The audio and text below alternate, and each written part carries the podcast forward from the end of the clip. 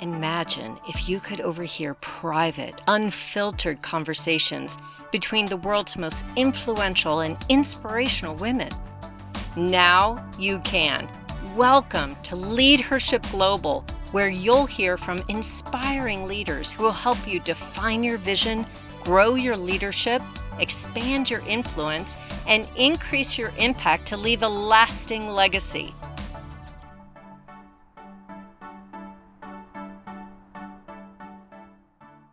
Thank you, everyone, for joining the Leadership Global program this week. At Leadership Global, we feature inspiring connections with powerful women in business, politics, and entertainment that provide priceless guidance about the pivotal steps that push them in the direction of their purpose, their mission, and their dreams. Don't miss all the practical tools, resources, and quick tips you can use today to show up speak up, and step up in your career and your personal life. Learn more about this confidential, supportive, and global community on our website, leadershipglobal.com. Now, let's jump into today's conversation.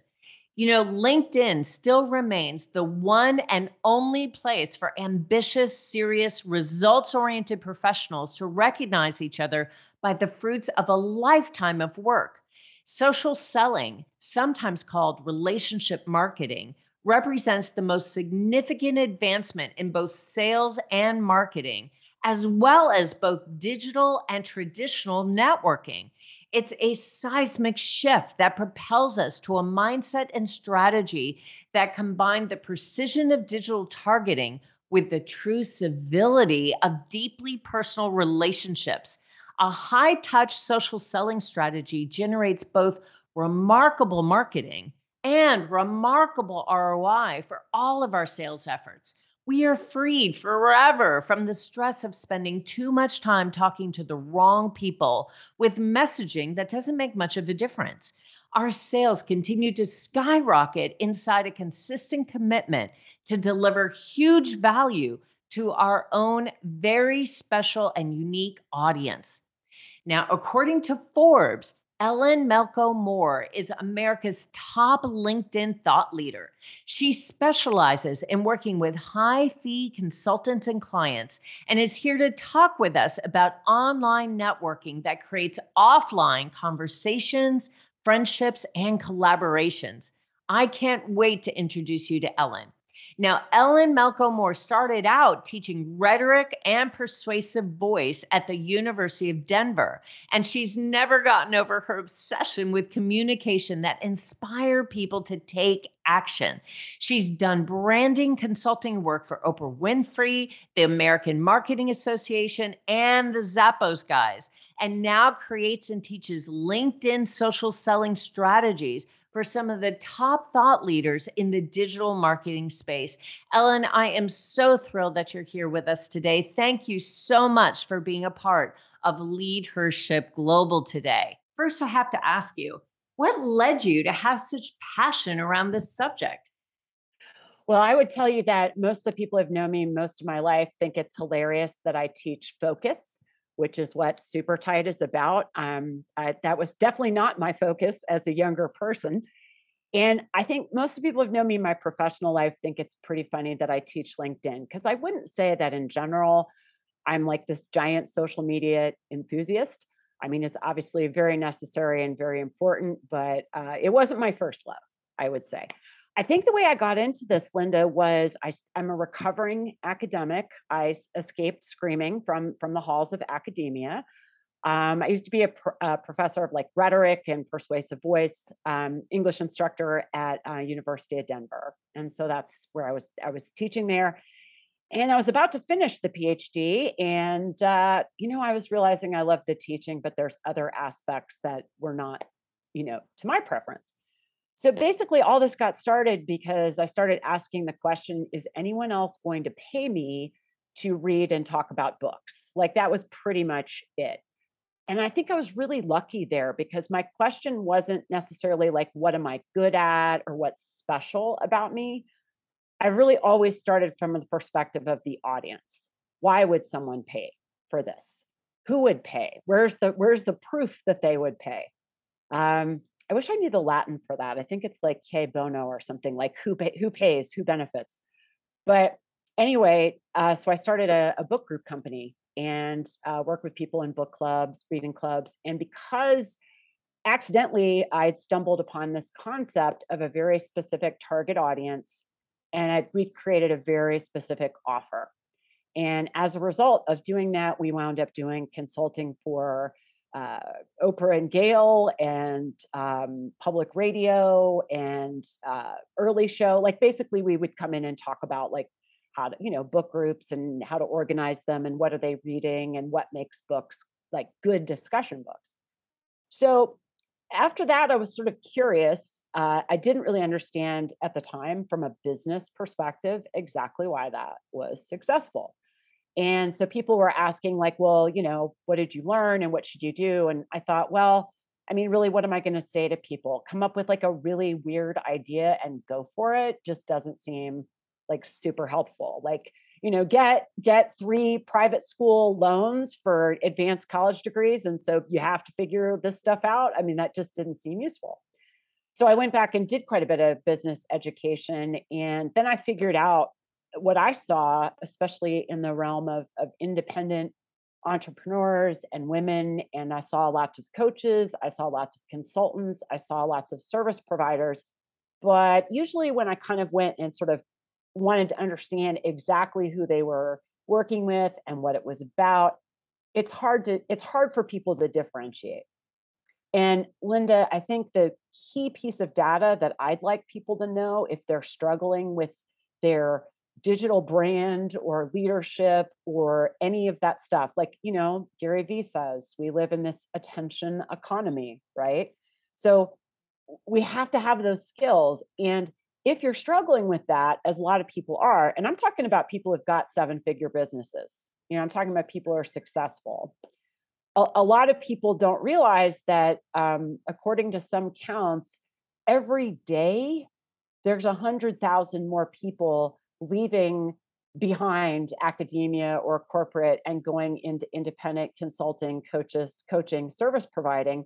So basically there's eh, something like 100,000 people per day or per week depending on in the English speaking world. So that means that since last year, depending on which number you believe, there's somewhere between 4 to 40 million people that have joined you uh, in what you're doing. Uh, basically in, in a one year time. So I just, we live in this time of extremely intense competition. And there's such competition for attention. And you know as you know it's it's people want to get out there and perform these skills right? People want to use their mastery. I never know how to say that for women. Mistressy doesn't really sound right. Okay but anyway their mastery.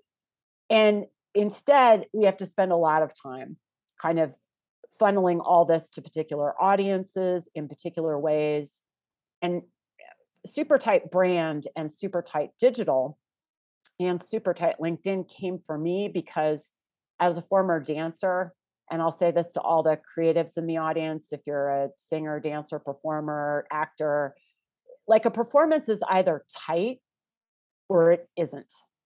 And in my mind, a brand is tight or it isn't. Like you either get it right away or you don't.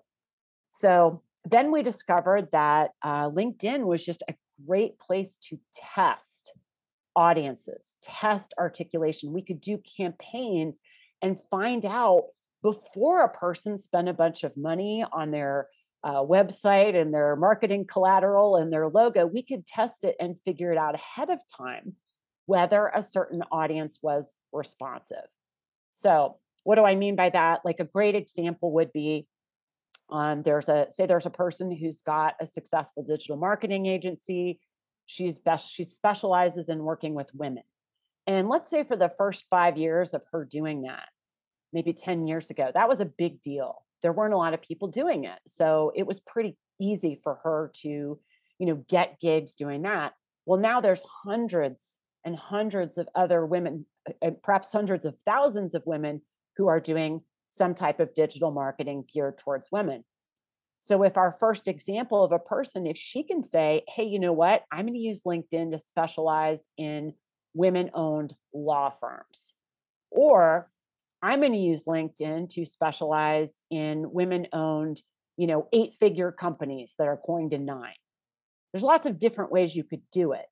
But once you understand that you can use LinkedIn to test, I think it's, I think you don't ever really look back because it doesn't cost a lot of money. And I mean, we found that you can find out in two to four weeks if there is a space or a position that you could be occupying that just might be more profitable and enjoyable and like most of all easy. I love um, that ellen. yeah. What a what a really wonderful way of describing what led you to have such passion around this area and how you really find that sweet spot of differentiation among yeah. business owners business founders entrepreneurs uh, and even executive leaders i love that and that applies to both your personal brand as well as your corporate brand. Yes. But explain to me a little bit about the idea of being super tight. What does that mean to you? Yeah, I mean, I think this is hard to do for ourselves. I wouldn't say that I do it well for myself. You know, the old expression, I'm inside my Coke bottle, so I can't actually read the label. And I think I think it helps to have somebody else to, you know, give you the feedback on this. I think when you're looking at somebody else's digital brand, whether it's a thought leader brand or a company brand or whatever it is that that this person wants to be known for, I think most of us actually can look at each other's and know with pretty close to 99% accuracy, we could we can say, "Oh, I get it. I see at once why this is remarkable." It's hard to define. I mean, I do have a definition that I will offer. So those of you who are uh, you know, listening to this who are literal minded and be like, I don't want to be told that it feels a certain way because, you know, that's not easy to replicate. I totally get it.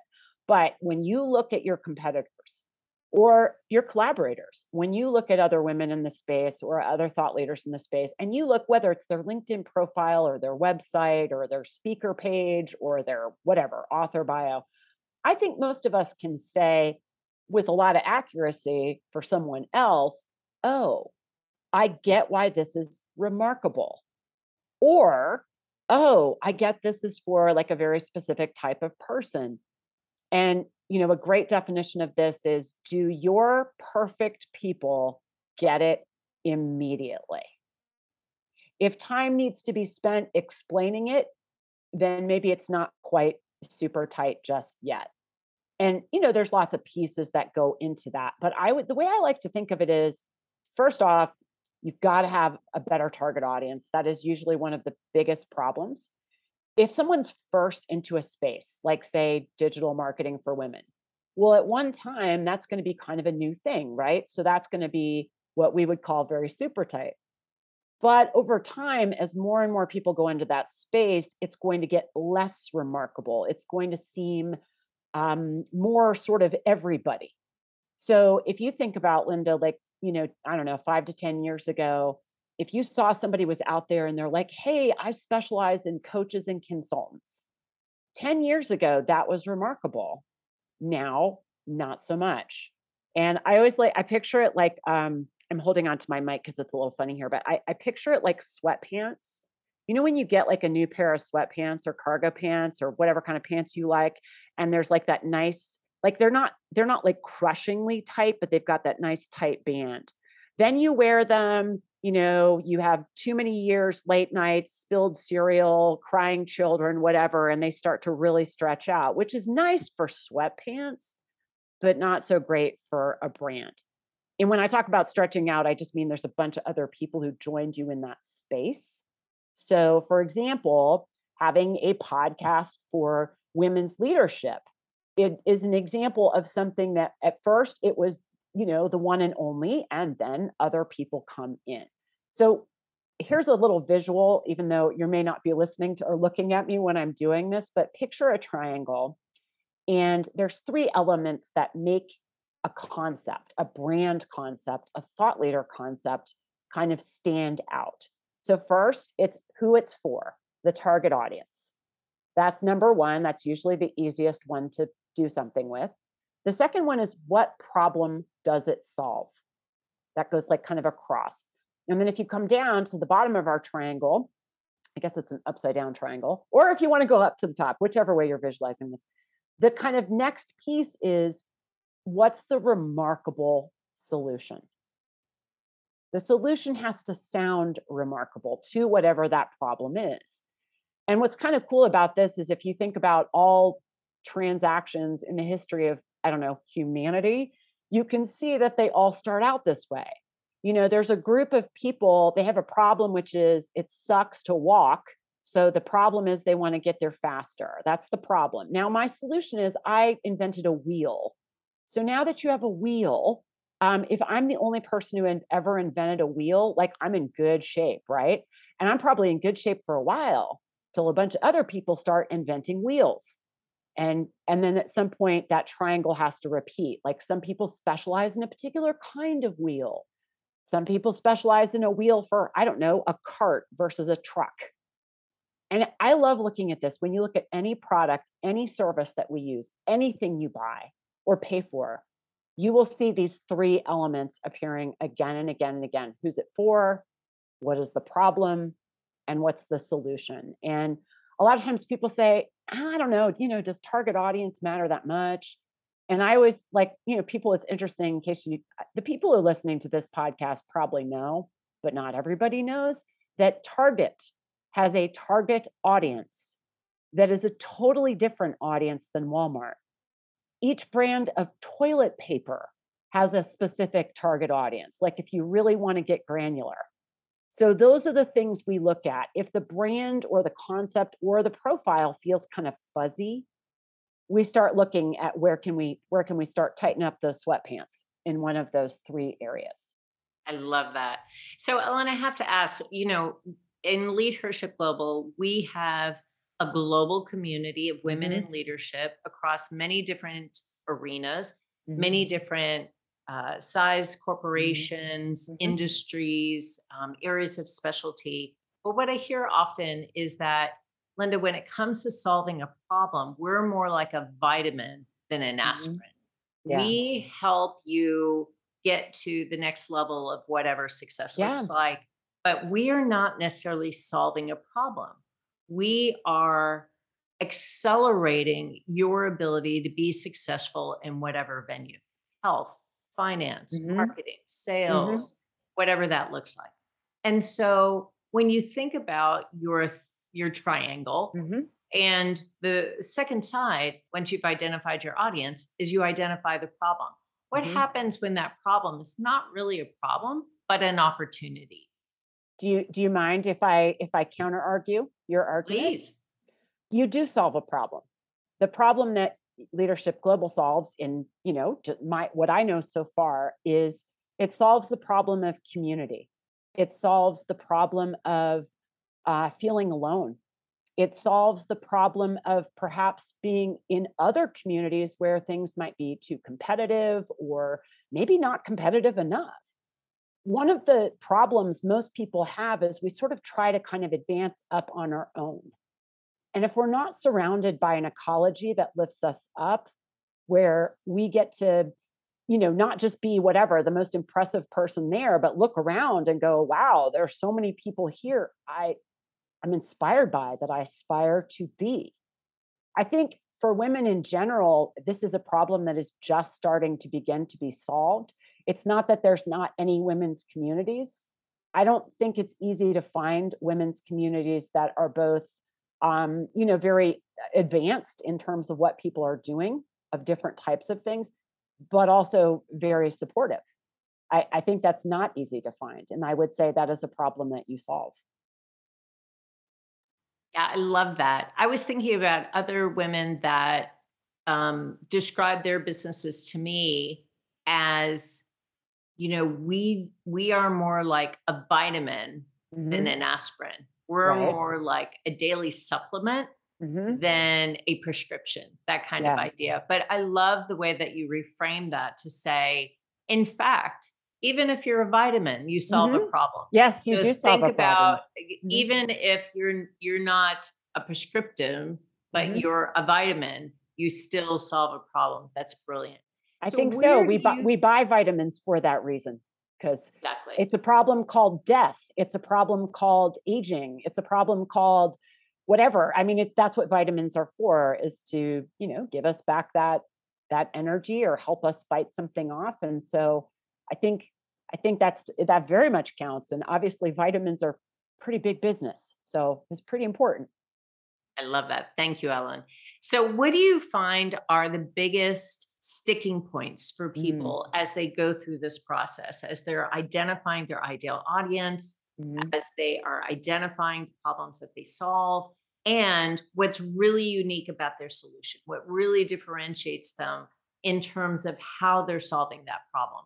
So, where do you find mm-hmm. the biggest sticking points? Well, this is um, like the most marvelous question you could ask because the biggest sticking point has always been the people who come to us again are generally doing quite well. Um, they are successful. The you know usually they're working maybe a little bit too hard for the business or the clients they've got. Maybe they're feeling spread a little thin. That can be part of the problem. The sticking point has always been this idea that if I choose to kind of elevate and specialize more, right? So let's say I'm I'm I'm the woman from the example. I got my digital marketing agency. It's going really well. And the only problem is there's a lot of competition now and and I want to see if there's an area where I could stand out even more. Well, the problem has always been what if I choose wrong? What if I choose the wrong audience? What if I choose a, a particular audience and then does that mean all my old people won't come to me anymore? The first problems become who am I leaving out? You know, will I still get this person? Will I still get this audience if I choose to declare kind of for a more specific group? And that's always been the sticking point. So, in 15 years of doing this, uh, the first thing people worry about is this, you know, this sort of that feeling of, oh my gosh, but what if I, what if I'm not right? What if I, what if I chose the wrong position?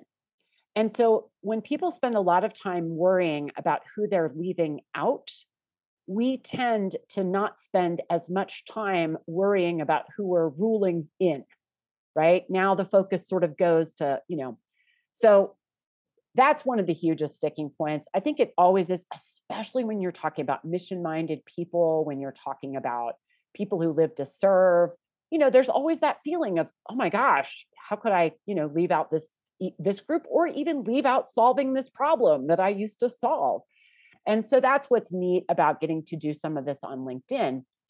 It was like all those years I had to sort of hold people's hands and we had to sort of persuade them. But on LinkedIn, you can create a new campaign for a specific group. And you don't have to go running around and change all the other stuff right away. You can leave everything else exactly the same as it is because most people aren't like actively using LinkedIn to pull in, you know, five to 10 sales conversations a week or five to 10 referral conversations or collaborator conversation, whatever type of conversations you need to have as a leader.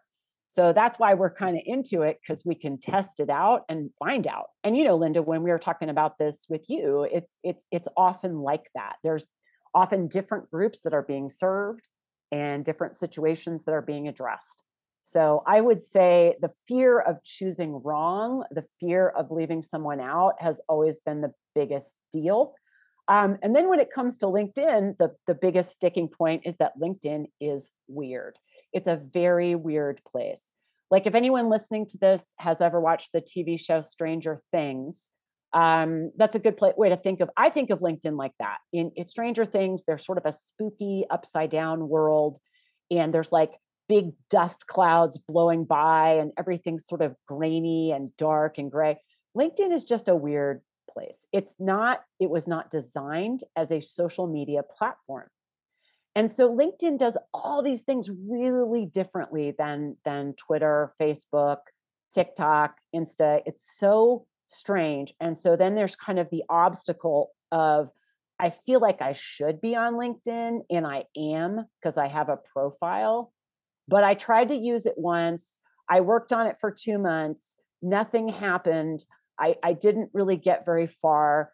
And also, you know, I don't have all day, I don't have the whole week in my professional life to become a LinkedIn expert and learn all the weird things that LinkedIn changed to their platform, you know, like last month. So those are the two big obstacles. And I think that's why they kind of go together well in this type of situation. Yeah, super smart. Thank you so much. That really does help. And I bet a lot of our audience can relate to all of those sticking points the fear of being too narrow and excluding mm-hmm. an audience, or sort of the intimidation of LinkedIn and how mm-hmm. they are changing that platform and the algorithms around it so often. Yes, they do. How do you recommend that people begin to overcome those obstacles and take the first step or two to test to see if their mm-hmm. LinkedIn profile really is super tight? Yeah. And if they think, gosh, you know, it does sound like I'm a commodity. It does sound as though I am just uh, the same as everyone else. I'm not distinctive. I'm not differentiated, mm-hmm. and I do need help what are the first steps to begin to explore how to create a difference and how mm-hmm. to take steps to improve? Well, I think the probably the easiest places to start. So first off, people kind of want to know, hey, do I do this with like my personal LinkedIn profile or uh, do I do this with my business profile? And we say personal profile because honestly, people don't care that much what Super Tight says, but some people do care what Ellen Melko Moore says. A small and of course deeply disturbed group of people care about that but i'm just saying like it's um, you want to stick with your personal profile and that's kind of where you want to start. I would say the easiest places to get started with your personal profile is let's change the context. Let's change the idea that you have to stand out. What if you don't? What if we put that responsibility on your audience? And let me kind of talk about what that means. So, if you look at the words underneath your LinkedIn, underneath your name on your LinkedIn profile, most people are going to have something like, you know, CEO, president, they're going to have a title. And what if that instead becomes a really, uh, LinkedIn does call it a headline. And what if it really becomes a headline? This is a great place to experiment and get started. So, for example, um, one of the ones I was going to bring for show and tell, and now I'll just do the tell. I won't do the show. When you look at a before and after, and let's say we see this person's profile, her name is Daphne Sarkiris, and she's a systems and operations expert, a, a COO, fractional COO expert, and that's what she's got under her name. What if she changes the words underneath her name on a personal profile and instead now it says the journey from 1 million to 10 million for your business. We provide the systems and processes to make that happen. So she's done a couple of things. First off, she's now talking about you, not about her. She's talking about her target audience. She's also named a target audience. She said, Hey, you know where we really shine is in that space where a business has gotten to about a million and we are really good at taking businesses to 10 million. Now, we haven't even changed anything else yet in the profile, but already now, because the words are about me, her potential audience, versus about Daphne, it changes everything for me if I come across that. So that's a good way to start. And it's safe to experiment with. I think people worry a lot about, again, what if I choose the wrong things? Usually, when we're working on this with people, we try several different headlines until we see one that's really performing um, and really stands out. And so I think if people felt a little safer just to mess around with all this, because literally, unless like people are like hundreds of people are coming to your profile every day and just being like, oh my God, this is my woman, I want to work with her, then uh, you've got room to you got room to play around, I think. I think that's right. And so, mm-hmm. how do you measure performance as you're beginning to test some of these hypotheses test some of these positioning mm-hmm. statements and headlines how are you measuring impact and measuring the success of these different options i'm glad you asked me that. I love i'm like a story person but i love data as well and i have a real kind of impatience with marketing that doesn't really sort of take responsibility for and it's tough. When you're a marketer you there's a lot of things you do that build over time. You can't always just put out one thing and get the response you're looking for but what I the way we test it is we optimize the profile first so it's kind of going in the direction of this particular target audience that you might want to uh, you know talk to so Now, we would do some other things beyond just uh, the headline, but that's a place you can get started is work on your headline and your banner. That's kind of the big space behind your cute little picture there on your LinkedIn profile. So let's say we optimize this profile and we make sure that we're really speaking to this owner of this $1 million ish business who's trying to get to 10, right? You know, one, two, three, whatever it is. They're going from seven figures, they want to get to eight.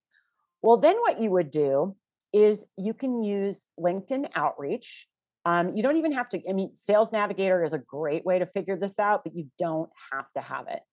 If you go to your regular search bar on just the regular LinkedIn and you make, let's say you make a search and you find, you say, I'm going to find 30 women that own, that are the CEO slash owner slash founder of businesses in approximately that one to two to three million range.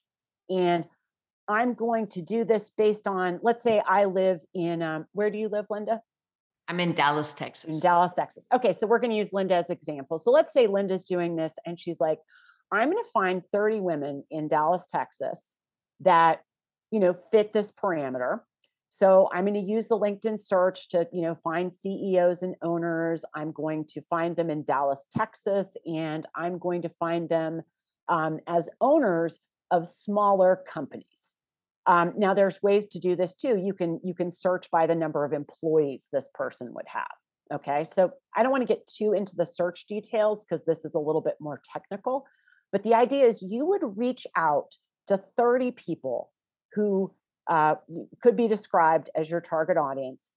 And for each one of them you're going to you're to say something like you know um, i'm going to acknowledge each person individually. I'm going to say you know hello linda. Um, you know i love i love the gorgeous earrings you're wearing in that in your in your picture. Seriously women like to get i love getting compliments on my earrings the point is you're going to say something personal to that person so that Linda, I've now made Linda both the sender and the recipient of this. So this is kind of a confused metaphor, but we're just going to go with it. All right. So let's say Linda's reaching out to me and she says, Ellen, I like your earrings. I like your coffee cup. And then she says, when you get a moment, visit my profile, come check out my profile and see if it makes sense to you to connect. If you send out 30 of those requests to 30 people who resemble this target audience that you're trying to talk to, these are new connection requests. These aren't people you're already connected to. You will find out very quickly out of 30 people how many people agree to connect with you and how many of those people also say something to you. Because if you are a, a, person listening to this podcast, I think chances are very high that you are a lifelong learner type of person. And maybe your clients and audiences are lifelong learners. So, what matters about that sort of psychographic is if you're reaching out to people like that, many of them will actually go look at your profile because you said, check out the profile and see if you want to connect. So, sure, some people will disconnect because whatever, they don't care or their VA is doing it, but other people will go read the profile. They'll go look because you left it in their hands. You said, check it out and see what you think.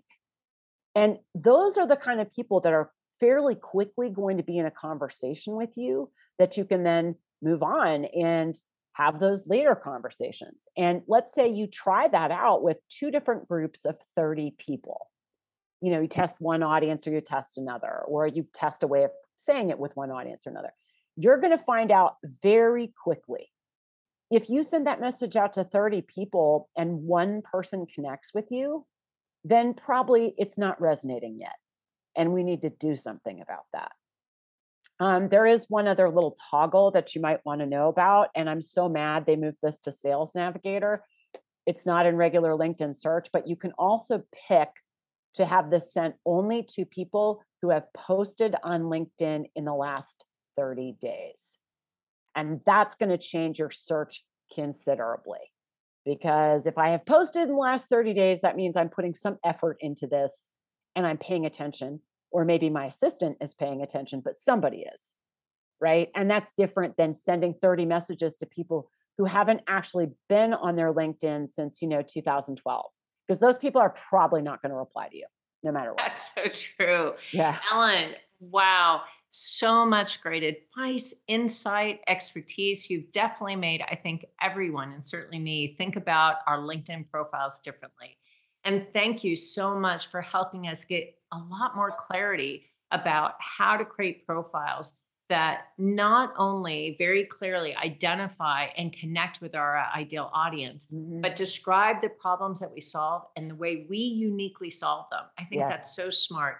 And I love the idea of approaching LinkedIn playfully, saying, let's just try some things. Mm-hmm. Let's just experiment. Let's see if there is a particular way of approaching conversation with my ideal audience yeah. that really resonates with them and creates action. That is brilliant because you're right. We're only going to learn through experimentation. We're only going to get better as we receive feedback from our marketplace. So, all such good insight, Ellen. Thank you so much for being here today. Now, my very last question for you. I was going to, oh, hopefully, I've got one more thing I'm going to say, but I'll try to fit it into your last question. Sorry, go ahead. So, what is the best leadership advice that you've ever received that you would like to pass along to our audience? I think this actually does kind of fit. I think um, the best leadership bias I ever received was really being willing to um, expand my leadership, sometimes by adding other people to a team, sometimes by just trying something that maybe I thought I wasn't very good at or that I couldn't do. I think understanding that we all have our kind of skills and our sweet spots, but being in partnership, being in relationship with other people who can more than cover those other things, that's huge. And so for me, I'm not, I, I was not very good at data, for example. That was not my skill set. But once I really started to understand how important that was, I have a business partner who knows a lot about that. And because of that, we're just able to do some different things. I think the story I was going to tell that does fit into this is I was going to say nobody has ever come to me and said, Gosh, I just can't wait to spend an hour a day on LinkedIn. I mean, like, no one has ever said that. I mean, I, which I totally understand.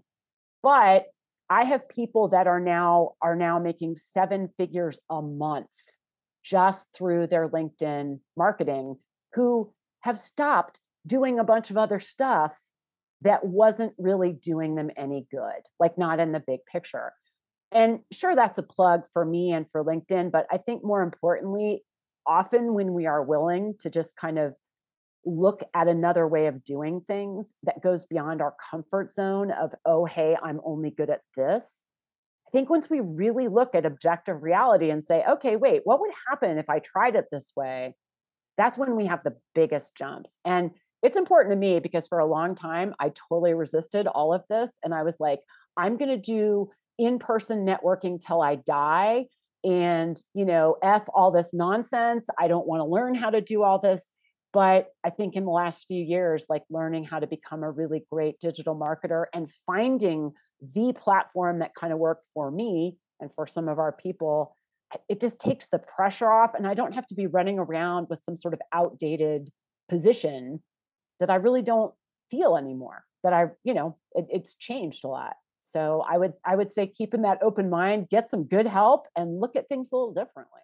I love that, Ellen. Thank you. Everyone in Lead Hership Global, thank you so much for being a part of this week's podcast with Ellen Melko Moore. Thank you so much, Ellen, for being a part of this Lead Hership Global program today. And tune in next week where we have another extraordinarily inspiring guest, just like Ellen. Thank you, everyone. Thank you. Thank you so much.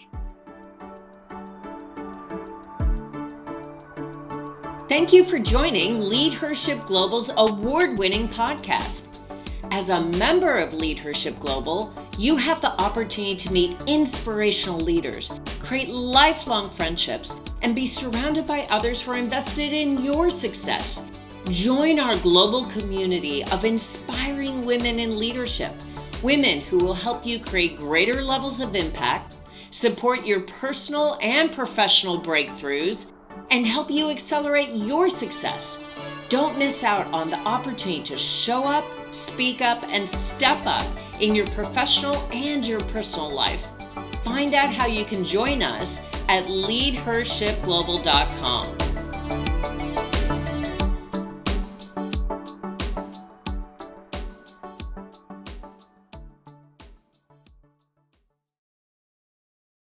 This podcast is a part of the C Suite Radio Network. For more top business podcasts, visit c-suiteradio.com.